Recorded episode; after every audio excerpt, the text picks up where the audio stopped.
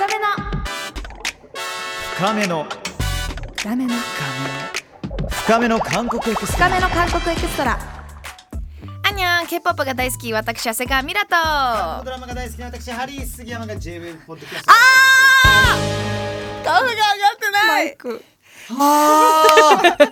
しかも今めっちゃ面白いのがさ自分で自分のさ音がなんか聞こえ悪いなと思ってあのボリュームのとこ自分で調整してたのに全然上げてなかった。なな初めてかもしんない。じゃあいきます。K-POP が大好き私長谷川ミラとそして韓国ドラマが大好きな僕ハリー杉山が J-WAVE ポッドキャストからお届けする番組深めの韓国エクストラ。K-POP、K カルチャーのもっと深いところに手が届く生きた今の情報をお届けしています。そしてもちろんみんな大好きシン・ウィス先生によるネイティブな使える韓国語講座もお楽しみにハリーさんちょっと早速なんですけど何もなんとですね今日めちゃくちゃ嬉しいはい。あの方からメッセージが届いてます。ウィスさんじゃないですよね。えウィスさんウィスさんでもウィ嬉しいスさんじゃない。ハリスギヤマさん、長谷川ミラさん、深めの韓国エクストラを大きの皆さん、おはようございます。イエナです。この番組さ急に超絶パワーアップしない？ガチの K-POP スターにイエナさんですね。言えなちょっとまた音源ください。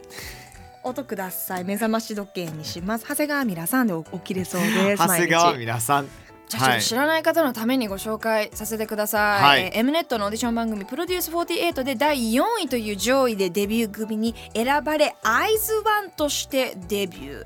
ちなみにアイズワンは現在ルセラフィムとして活躍する宮脇さくらさんと、えーキム・チェウォンさんそしてアイブとして活躍するアン・ユジンさんと、えーチャン・ウォニョンさんね。あと他にもイカゲームに出演予定の、えーチョ・ユリさんだったり本イカゲーム当にね。2ねうん。そうイケゲーム2だ。2に出演予定のチョ・ユリさんだだったりあとはダンス自慢でねソロで活躍中のイ・チェヨンさんなどかなりあの、まあ、短期間で、えー活動してたグループ。うん。でその後にまあそれぞれの、えーグループにとして再デビュー別々になったんですけどもその再デビューが特にうまくいっている、えー子たちが多い。もともとアイズマンの子たちっていう印象なんですがそこにね、えーいたイエナちゃんなんですよ。みんなに愛される元気っ子。ということでね、えーそんなイエナちゃん8月9日に日本デビューしたということで深井くんにもコメントをくださいました8月9日に日本デビューさせていただきました。スマイルという曲で笑顔で明るく毎日を生きていくというエナらしいハッピーを詰め込んだ曲になっています。チャンミナさんにも参加してもらってかっこいい曲になりました。かわいいイエナちゃん8月9日に日本デビューしたっては、はい。これはグループとかじゃなくてソロデビューとしてイエナちゃんうはわ韓国でデビューしましたので、うん。今回は日本デビューを8月9日にするということでジャパニーズバージョンをリリース。フィーチャリングちゃんみなってすごくない？もうジャパニーズクイーンですよちゃんみなは、我らがちゃんみなとイエナちゃん韓国でも大ヒットした「スマイリー」のジャパニーズバージョンがトリリンガルラッパーちゃんみなさんと出ているということで。なんか昔と比べるとさまあ昔と比べるっていうのもおかしいかもしれないけど、うん。その日本のアーティストだったり日本のラッパーだったりとのそのコラボレーションっていうのは結構近年増えましたよね。増えましたね。しかもそれが日本だけではなくまあ海外のアーティストのプロデュースも当たり前うんうん。で、で気がついたらもう現地アメリカのトップスターたちともさ、うんうんうんいいね。なんかこれってこ全然ちょっと余談なんですけどこの間スタートラインにシックボーイさん来ていただいて、はいはいはいうんであの同世代なんでかなりあの仲良く結構ねそう聞かせていたグだいてあった。あのね、そうであの今回セブンチーンのメンバーの一人と一緒にあの、まあ、フィーチャリングで曲を出したんですけどそれもきっかけ聞いたら SNS でやり取りしててこれですよ。多分なんかそういった理由でやっぱ今の世代あとあんまりこう国境に抵抗がないっていうはいかはいはいはいはいシックボーイさんい一つ下なのでやっぱ話聞いてると k p o p を聞いて育ったからそのめちゃくちゃ遠い国の歌じゃなくってうん。当たり前に日本のチャートに入ってる時だったので私たちの時って。多分ちゃんみなさんも同じか同い同世代なんで。なのでプラスアルファで SNS でわかんないですけどねちょっとより頻繁になったのかなというふうに私は見てまいやす。これは別になんか自慢でもなんでもないんだけども、うんうんうん。ジョン・バティステっていう俺が大好きなアーティストがいるよね、グラミーとかガンガン撮ってる、でもともと JWAVE の企画で、えー長濱ねるちゃんと一緒にインタビューさせていただいて、うんうんでその後もずっとつながっていてなんかたまにこの間100キロマラソン走った時に優勝インスタ上げたらジョン・バティステから普通にコメントが俺に来たりとかさ、なんかそういう時代になってるのってめちゃめちゃ嬉しいじゃんこうだったら考えられないじゃん昔だったら。そうですね。だからやっぱお仕事で「お疲れ様でした」って言って、うん。もう意外ともう今後一生会わないっていう方もいるじゃないですか、広い狭い世界なので広いのでっていうのが SNS があるおかげで一回会っただけでちょっと我々も仕事同士でつながれて、ねこういう関係を続けられてまたアーティストとになると楽曲っていうところに行けるのえそれもが K-POP ともしかして J-POP の世界の究極のなんかリンク的な橋みたいな存在に SNS がなってるかもしれない、うん。そうですよ皆さん。世の中の皆さんただただ DM でナンパしてる人たち以外にもね、はい。うまい形でいい形で SNS を使ってる方々もたくさんいらっしゃいますから。ポジティブにねポジティブに。いますからね。ポジティブに。えーさらに、えーまだまだコメントいただいてます。イエナさんにですね韓国で今流行ってること。をめっちゃ知りたい。教えてもらいました。お願いします最近韓国で tooth gem が流行っています。歯につけるアクセサリーです。皆さんも試してください。 tooth gem。tooth gem要するに歯の gem 歯の宝石みたいな。そうここにねなんかキラキラつけて結構日本のモデルさんとかもつけてる。ミラやったことあるの？これは。ないんですこれ歯医者さんでね、ちゃんと行かないとないんですけあどそうなんだ。えこれってもうずっとなんか固定されてるような感固じなの、ね、定されてます。だから取る時も歯医者さんに行って取るっていう感じらしいです。はあすごいね。はい、すごい可愛いんです。笑った時にキランちょっとなんか、まあ、全然違うけど刃みたいな感じ。ちょっと予告サイズから見た時に、ちょっとキラーンとする感じなのね、うんうんうん。めちゃくちゃ可愛いへトゥースジェムが流行ってる。女の子が基本的にするようなアクセサリーなのかな。あのね。うん関係ないと私が最初日本で見たのはあの男性のラッパーが最初歯につけてました。あもうちょっとと大きい感じでジュエリー。男性のラッパーっていうとさもうどちらかというと昔で言うともうダイヤ入れてグリルとかさグリルもそれとは全然違う感じなのかな？もうちょっとそうです確かにグリルもあるけども、それよりもちょっとなんていうのかな本当キランとしてる可愛いストーンがついてる感じですね。なるほどね、うんうん。クラブとかでさ一瞬なんかもうライトが当たった瞬間になんか口の中ピカーっとなってワーオってなったりするのかな？知らない。知らない。俺クラブなんてもう15年ぐらい行ってないんだけどわかんないけど。いやクラブ行った時そういうなんかアッシャーのミュージックビデオとか出てきそうじゃない？なるほどね。アッシャーアッシャーっていうよりかは、今お想像してみて思ったのはやっぱりもう我々自撮りだったりとか写真を撮る回数がめちゃくちゃ多いのなるほど。でその時うん笑った時にこうキランってあるのが可愛いのかもしれない。へクラブではもうベロベロになってるんで、うん。もう人の歯なんて見てらんないですよね。ー何の自慢話よ。いやいやいやいやいやいや。自分に集中してるから音楽あ聴きに行ってるから。最高じゃん。そうそうだから人の歯なんてこう、見てる場合じゃない。見てる場合じゃ見てる場合じゃない。ない何の話？ねミラとクラブで遭遇してみたいよね。ね。先週も6時ぐらいまで飲んでましたよ、マジで、はい。行ってんだ。最近また行き始めましたね。へえやっぱり楽しそううん、やっぱ楽しいし楽しそう。もう元気なうちに行っとこうと思ってやっぱあと音楽。うん。ライブ以外に音楽が楽しめる場所ってうん。クラブなんですよ。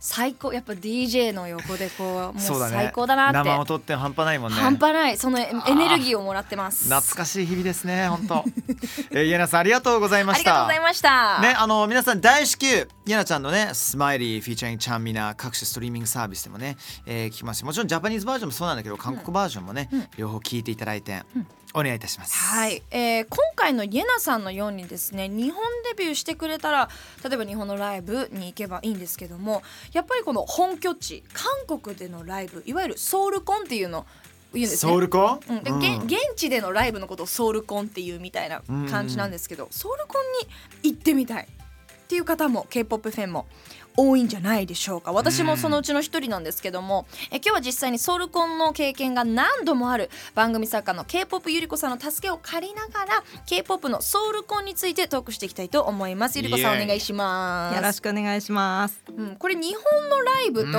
韓国のライブの違いっていうのは大きくあるんですか、まず声援の大きさ、もう声の大きさが半端ないんですよ。この声っていうのはそれはタイミングっていろいろあるじゃないですか。はい。ね。それでコールレスポンスの時の声なのか常にある声なのかどういう声なんですかね？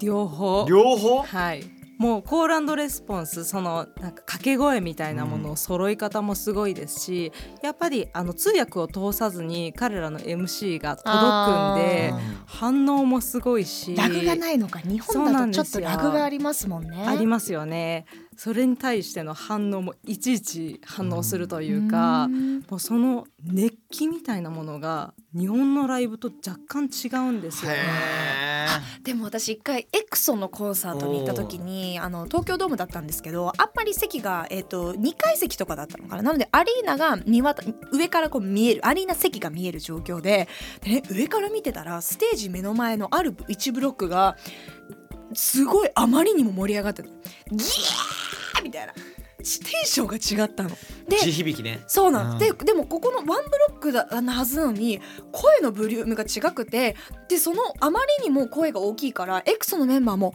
「おみたいな。ここすごい盛り上がってるねみたいに確かな。ってでよくよく見てるとそのさっきゆり子さんがおっしゃってたみたいに韓国語で何か問いかけた時の反応が「でー!」みたいなこうすぐ ラ時差がないから「でー!」みたいなもうすごいから。ちょっと待ってゆりこさんあの、はい。今のデスボイスみたいな感じじゃないですよね。どうなんですか？近い。えー、本当そうですよ。マジ言ってんそうなんですよ。のそうだからそれぐらいそういう反応ってことですよね。そうなんですよ。だからなんて言うんでしょうね。周りのその空気を読まずに思いっきり声が出せるっていう、はもうみんなで盛り上がる、うん。それに対してアーティストもテンション上げて応えていくっていう、こう一緒にそのライブを作るみたいななるほどね。一体感があるんですよ。スパークしてんだみんな。そうなんです、うんなのでそこの熱気みたいなものと歓声の大きさっていうのはやっぱりソウルのコンサートソウルコンは違うなって思いますね。箱自体の例えばキャパシティとか大きさってどうですか、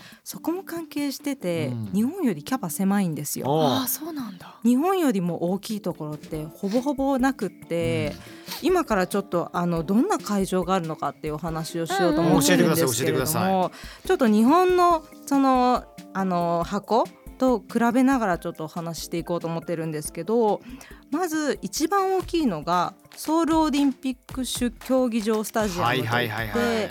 7万人ぐらい入ると言われてるんですが、はいはいはい。屋外最大なんですね。で日本でいうと味の素スタジアムとか、うん。えー大阪だったらヤンマースタジアムうんみたいな大きさなんですけど、そこが、まあ、一番人は入るけれどもあの冬使えないんですよ、うん。あんまり。なんでですか？寒すぎて。韓国の冬極寒ですもんやばいそうなんです。死んだ、そうマイナス10度の中でうん。2時間半辛いじゃないですか、うん。うん。だからやっぱりそこでイベントできる期間ってうん。やっぱ限られていて、ね。はい。まあ、でも、まあ、東京ドーム的な場所といえば、まあ、キャパ的にそこぐらいしか近いですよね。7ない万人だったら。んですよね。なるほどね。今ちょっと納得がいったのがこの k p o p アイドルの人たち日本でその東京ドームとか大阪のドームでやると、まあ、もちろんその海外でコンサートするってことがもめちゃくちゃこう名誉というか大きなステップっていうのはあるんだけども、人数をすごくめちゃくちゃ言うなって思ってたんですよニュースとかで。なるほどね。はいはいはい。いやでまあもちろんわかるけど東京ドームクラスだったらそれ5万だよ。なんていうのがちょっとしっくりいってなくて、うん。あれなんでこんなのかなって思ってたら実は国内にはそのキャパがないから。ないんです。屋内はなくって。あの、まあ、今お話しした屋外のところでは過去には本当に BTS とかブルーノ・マーズ、レディー・ガガとかわそのクラスの人しかやっぱり埋められないという感じなんですね。おうんうん。で次に大きいのが屋内最大がえコチョクスカイドームというはい。新しくできたうん。野球場があるんですけど、はいはい。それもキャパ2万5千人なんですよ。あらまうん。ちっちゃい。東京ドームに比べたら半分近くというかそうですね。そんなに大きくないのが一番うんうん屋内最大なので、うんと考えると東京ドームをこう目指す気持ちっていうのも多分わかると思うんですけど、うんうんうん一番 K-POP のライブでよく使われるのがあの K スポドームといううん。1万5,000人キャパのところなんですね。K スポドーム。はい、おそらくそう日本でもとても人気の K-POP アーティストのライブ韓国ソウルコン行こうと思ったらここに行く可能性が一番高いんじゃないかなと思っています。ゆりこさんはこれもう行ってるあの箱とかあったりするんですか？ほぼほぼ行ってますね。全部行ってるはい。来わあいいなましたね。ゆうこさんあの K スポドームなんですけど日本でいうとどういった箱になりまなると思います？そうですね。K スポドームそうですね。なんか存在感としては武道館みたいな。おお憧れの場所ですか？そうですうんアーティストアイドルが最初に目指す場所っうんていうイメージですね。で日本で言うと横浜アリーナとか大阪の大阪城ホールと同じような規模感だと思っていただければと思います。なので思ったより近いなっていう印印象になると思います。うんなのでドーム公演とかって東京ドームとかってあの当たっても好きなアーティストが本当に豆粒みたいな時もあるじゃないですかはいはいはい。はいでも武道館だと結構近くで見られる感覚ありますよね。なのであえてその日本のドームよりも小さいケースポドームで推しを見たいみたいな、うん。そういう目的で行く人いると思います。もっと近くで見れるわけですね、はい。ソウルコンに行くと、うん。であとはですねその同じケースポドームってあの実はオリンピック公園っていう公園の中にあるんですけれどもすぐ隣に SK ハンドボール競技場というもうちょっとちっちゃい50006000キャパのあのドームというかあの会場もあるので、うん。そこも結構ファンミーティングで使われたりとかさらに近くで見れるっていう感じですね。日本でいうと中野サンプラザこの前あの閉まっちゃいましたたけど、ね。そうなんです。中野サンプラザとかパシフィコ横浜とか、うんうん。まあ、あのぐらいの規模っていう感じですね。ただなんかやっぱこれがちょっと推し活というかファンダムファンにとっては嬉しいですよね。やっぱ距離が近いから、そうなんだよね。一体感っていうものが、うん。やっぱその小さい箱であればあるほど距離も近いしお互いねファンとそしてあのアーティストが作るなんかグルーヴ感ってあるじゃないですか、はい。それに乗りやすい。うん。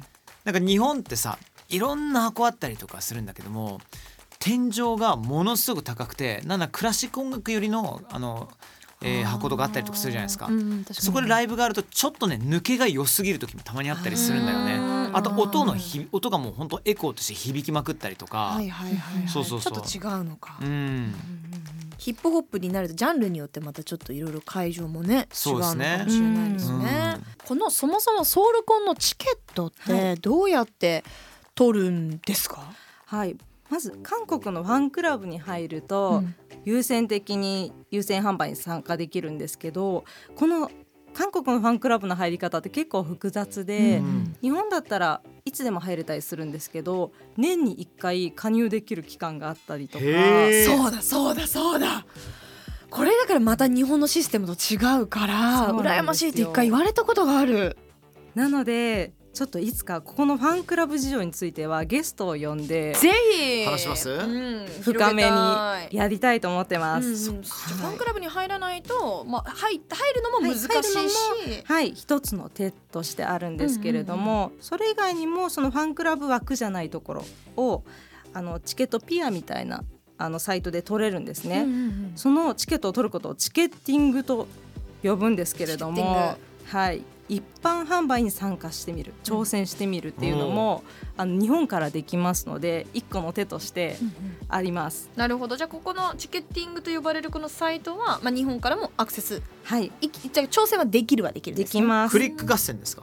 そうです。クリック合戦であの日本の人も使える代表的なサイトってグローバあグローバルインターパークっていう、あのサイトなんですけどインターパークっていうサイト自体が向こうのピアみたいな E プラスみたいな感じの有名なサイトなんですけどそこのグローバルの方の会員になって、そのチケットが販売されるもうその瞬間もう待つみたいなそういう方式で取るんですねこ。れ違いますね日本となんかそうですねなんか日本だったら結構抽選制が多いじゃないですか。そうですね。うん本当くじ引きというか、うんしかも当たってもあのチケット発見するまでどこの席かわからないと思うんですはいけど韓国のチケッティングは席を抑えるんですよ。い。なるほど。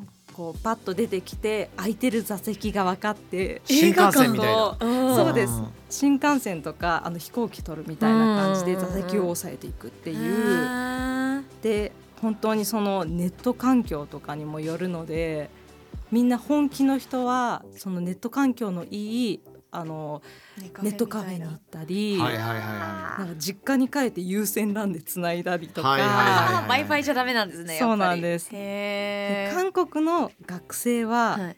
あの学校のあの PC 部屋みたいなのあるじゃないですか、はいはいはいはいはい。そこが一番回線がいいからって言なるほって、どね。友達とみんなで集まって使ってやるんだ。そこで使って撮るっていう、PC 版ですよね。そうです、ん。そういう方法もあるこれなんか日本から取るとしたらえっ、となんていうウェブサイト？そのチケットピア的なのってなんていう名前の？はいそれがグローバルインターパーク。うん。グローバルインターパーク？です。はい。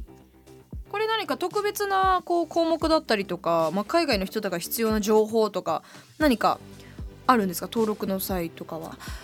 と普通に名前とか、えー電話番号とか E メールアドレスとか日本と変わはい、らないですね。日本とそんなに変わらなくて、うんうんあのパスポートナンバーはその買う時はいらないんですけれどもうん注意しなきゃいけないのがパスポートに記載している名前と同じ綴りで買わないとチケット引き換えができないんですよ。やばい気をつけなきゃそうなんでこれす注意だ。で海外からのチケット購入者っていうのは、うん。そのライブ会場でチケットを交換しなきゃいけないんですね。うん。なるほど。送ってもらえないじゃないですか確かに。家に。なので自分のパスポート見せてそれと買った人が合ってるのかっていう ID チェックがあるのへでー。名前の綴りが間違ってるとあの引き換えができなかったりとかするので。緊張するそれは。そうなん。です。だからその名前は間違えないように入れないといけないミラそれ結構大変なんじゃない？だってさうちらミドルネームとかあるじゃん。うん大変大変。スペース入れたり入れなかったりとかでね。ね、入れなかった。でパスポートって基本的に全部書かなきゃいけないから長くなっちゃう。長くなっちゃうし入らない時あるんですよ。そうなんですよね。日本のねクレジットカードの申し込みとか。超めんどくさいんですよ。そうめんどくさいんですなんでこれ入ってないんですか？みたいなこと言われたりとかするのね。僕の場合杉山ヘンリーアドリアン・フォリオとスコット・ストークスなんで。な本当に長い。そう。だからもうあの本当あの航空券に関してはヘンリー杉山だけしか入れられない。でもなんでこれ全部入ってないんですか？って聞く外国の、えー入管の人たちもいっぱいいたから過去に。めんどくさいんだよね、外国の人にも言われるんですね。うん、むしろ外国の人の方があのなんで Why is it all deleted? ってなんで消されてんのってなったりするから。だからあれだよね。僕がもし日本から K-POP のあれやるときには ソウルコン行きたいんだったらちょっといいろいろともね。ね大変かもしれないね。うんここはじゃあ要注意ですね。ここの部分ねちょっとね詳しい人知りたいですよね。うんパスポート通りに書けば問題ないけども、そうです一部我々のような特殊な名前を持ってる人間は要注意でございよます。く考えてみたら今 K-POP っていろんな国の方が買われるじゃないですか、うんタイの方とかってすごく名前が長い人もいらっしゃいますし、そうだね。何かあるかもしれないですね。うんこのフォーム自体はあのそれは韓国語だけなんですか？それとも訳されて？はい。あのインターパークグローバルはい。の方から入ると英語で出てきますね、なるほど。日本語も出てくるかな？ちょっとごめんなさい、もうね日本語で出てくる。はずです。日本語用のサイトもあるので。素晴らしい素晴はい、なので韓国語ができなくても大丈夫なんですけれどもあのサイトによってはとか公演によってはたまにその座席を選ぶ時の一部の表記だけハングルになっててあの全部訳されてないっていう場はい。合も。うん。確か私の記憶の中ではあります。いやーこれ。あ今ごめんなさい。ちょうどねウェブサイト見ててね、えー BTS のシュガーがツアーがね、あえー、今はい募集されてますね。はいあそうそううん。私が外れた忘れちゃやつったんだそうです。私が外れたやつです。これチケットの金額は今それこそ VIP 席が金額は日本とあまり変わらないんですかね？そうですね。そこまで変わらないと思います。昔は安かったんですけど、うん。今は変わらなくなってきてあと日本と違うのは結構座席によって価格違うことがあります、ああのうん S 席 A 席 B 席あの B 席みたいな、海外のあの来日公演だとブルーノ・マーズだったり、はい。席違いますよね、うん。お金。あれにちょっと近いかもしれないですね。なるほど。日本がでもこれに関しては日本だけがちょっと特殊なパターンですよね。よね。抽選で行くって、うん。ただね一個あのアーティストの友人に一回聞いたことあるのは日本のファンはやっぱりあの携帯カメラを撮らない。まあルール上撮れませんから、うんうんうんでまあ海外にも一応実質そういうルールはあるはあるんだけどもやっぱりもう全員が取り始めちゃうから、取り締まれらんないと。だからもう、まあ、無法地帯のようになってるわけですね、だけど日本はやっぱりマナーよく集中して音楽聴いてくれるから、うん。その日本の、まあ、冒頭ね韓国のファンはギャーってもう盛り上がりがすごい。そのエネルギーはもちろんなんだけどでもでも日本はそういうマナーの良さもあるからいいよねって言ってる方もいてちょっとなんかほほっこりは私はしましたけどね。で海外アーティスト結構言いますよねそれは、うんね、うんうん。ちゃんと音楽聴いてくれるから嬉しいっていう、ねえだでもただこれでじゃあ例えば海外行ったらって行くと写真撮れる？もしかして。アーティストによると思います。なるほど。最近結構厳しくなっちゃってて、はいはいはいそうなんだ。昔はもう取り放題みたいな時代もあったんですけど、うんきここも変わってきてるそうですね。大手事務所の人気アーティストに関しては禁止されている表向き。でも撮ってる人も日本よりは多いと思います、うん。うーん。面白い。あとあのーソウルコンに行く時のちょっと注意していただきたいことがありまして。教えてほしいです。これは本当に私が失敗よくしてるんですけれども、あのケースポドームうん。とあの最初にお話ししたソウルオリンピック主競技場スタジアムってオリンピックっていう名前が似ていたり、うんうんあと駅も駅というか距離も本当にタクシーで1メーターじゃないですけど近いチャムシルっていうはいはい。同じエリアにあるんですね。へえなのでしっかりチケットの会場名見てどこの駅の方だってあの確認しないと逆行っちゃう場合があるんですよ。えー。やっちゃったことある、あります。あのついてみてなぜかファンがいない。すごく静かでおじいちゃんが散歩してて公園を。そんなわけないおかしいなってや思ってチケットを見たら隣の方だった。ってなってタクシー飛ばしてあの見事12曲目見れないみたいなことを私2回やってるんですよ。えでも韓国語できる K-POP ゆり子さんでもミスっちゃうわけですよね。そうなんですよ。思い込んだりことかしちゃって片一方の方だって、はいはいはいはい。でこれやってる人結構私の周りにもいてうん。近いし名前も似ているっていうことであのーまあ皆さんもっとしっかりされてると思うんですけれどもいやいやいや。ぜひ注意してください。怖いな。これはいい注意情報ですね。大丈夫ですよ。この間僕あの品川から名古屋に行こうとしたんですけども気がついたらもう東京駅でした。何逆の逆走したの。よかったですね東京で泊まったですね。そうそう。それより先行かないから。行かないから。よかった。本当よかった。よかった結構そういうのしょっちゅうあるんですよ。はい大丈夫大丈夫です。ハリーさん気をつけてください。気をつけましょうそ気をつけましょう。危ないね。オリンピックなんたらかんたらって多いですからね。はい。ね。皆さんぜひ注意していただきながらぜひ次のねその K-POP ファンのレベルアップするには私もそうですけど、うん。ソウルコンに参加してみてはいかがでしょうかさあこの後は新内先生による韓国講座あります深めの韓国エクストラ最後まで楽しんでくださいね深め新ウィスの진짜 한국어 진짜 한국어毎週最後はウィスの実際に韓国で使える韓国講座です여러분안녕하세요皆さんの韓国語の参戦人新ウィスです 今日はソウルコンについて語った本編でしたが K-POP にまつわる英語の韓国語読みをレクチャーします。日本語読みで言っても韓国の人には伝わりませんのでぜひ習得してみてください。それでは行ってみましょう。レビューはテビ。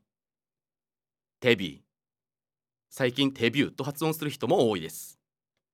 次はランキング。錬金。錬金。アルバムはエルボムエルボムミュージックビデオのこと。MV はミュービーミュービーミュージックビデオっていうことでミュービーです。例えばこんな風に活用します。推しがデビューしたらデビューおめでとう。デビューチュカエよこの「チュカヘ」が「おめでとうございます」「おめでとう」って言いたい時は「よう」を抜いて「チュカヘ」「手びチュカ」と言うと親近感を感じるタメ語になります。先月チュカヘは聞いたことありませんか？その時の出荷兵です。それでは今日のレクチャーはここまでにします。皆さん Thank you very much 今日のレクチャー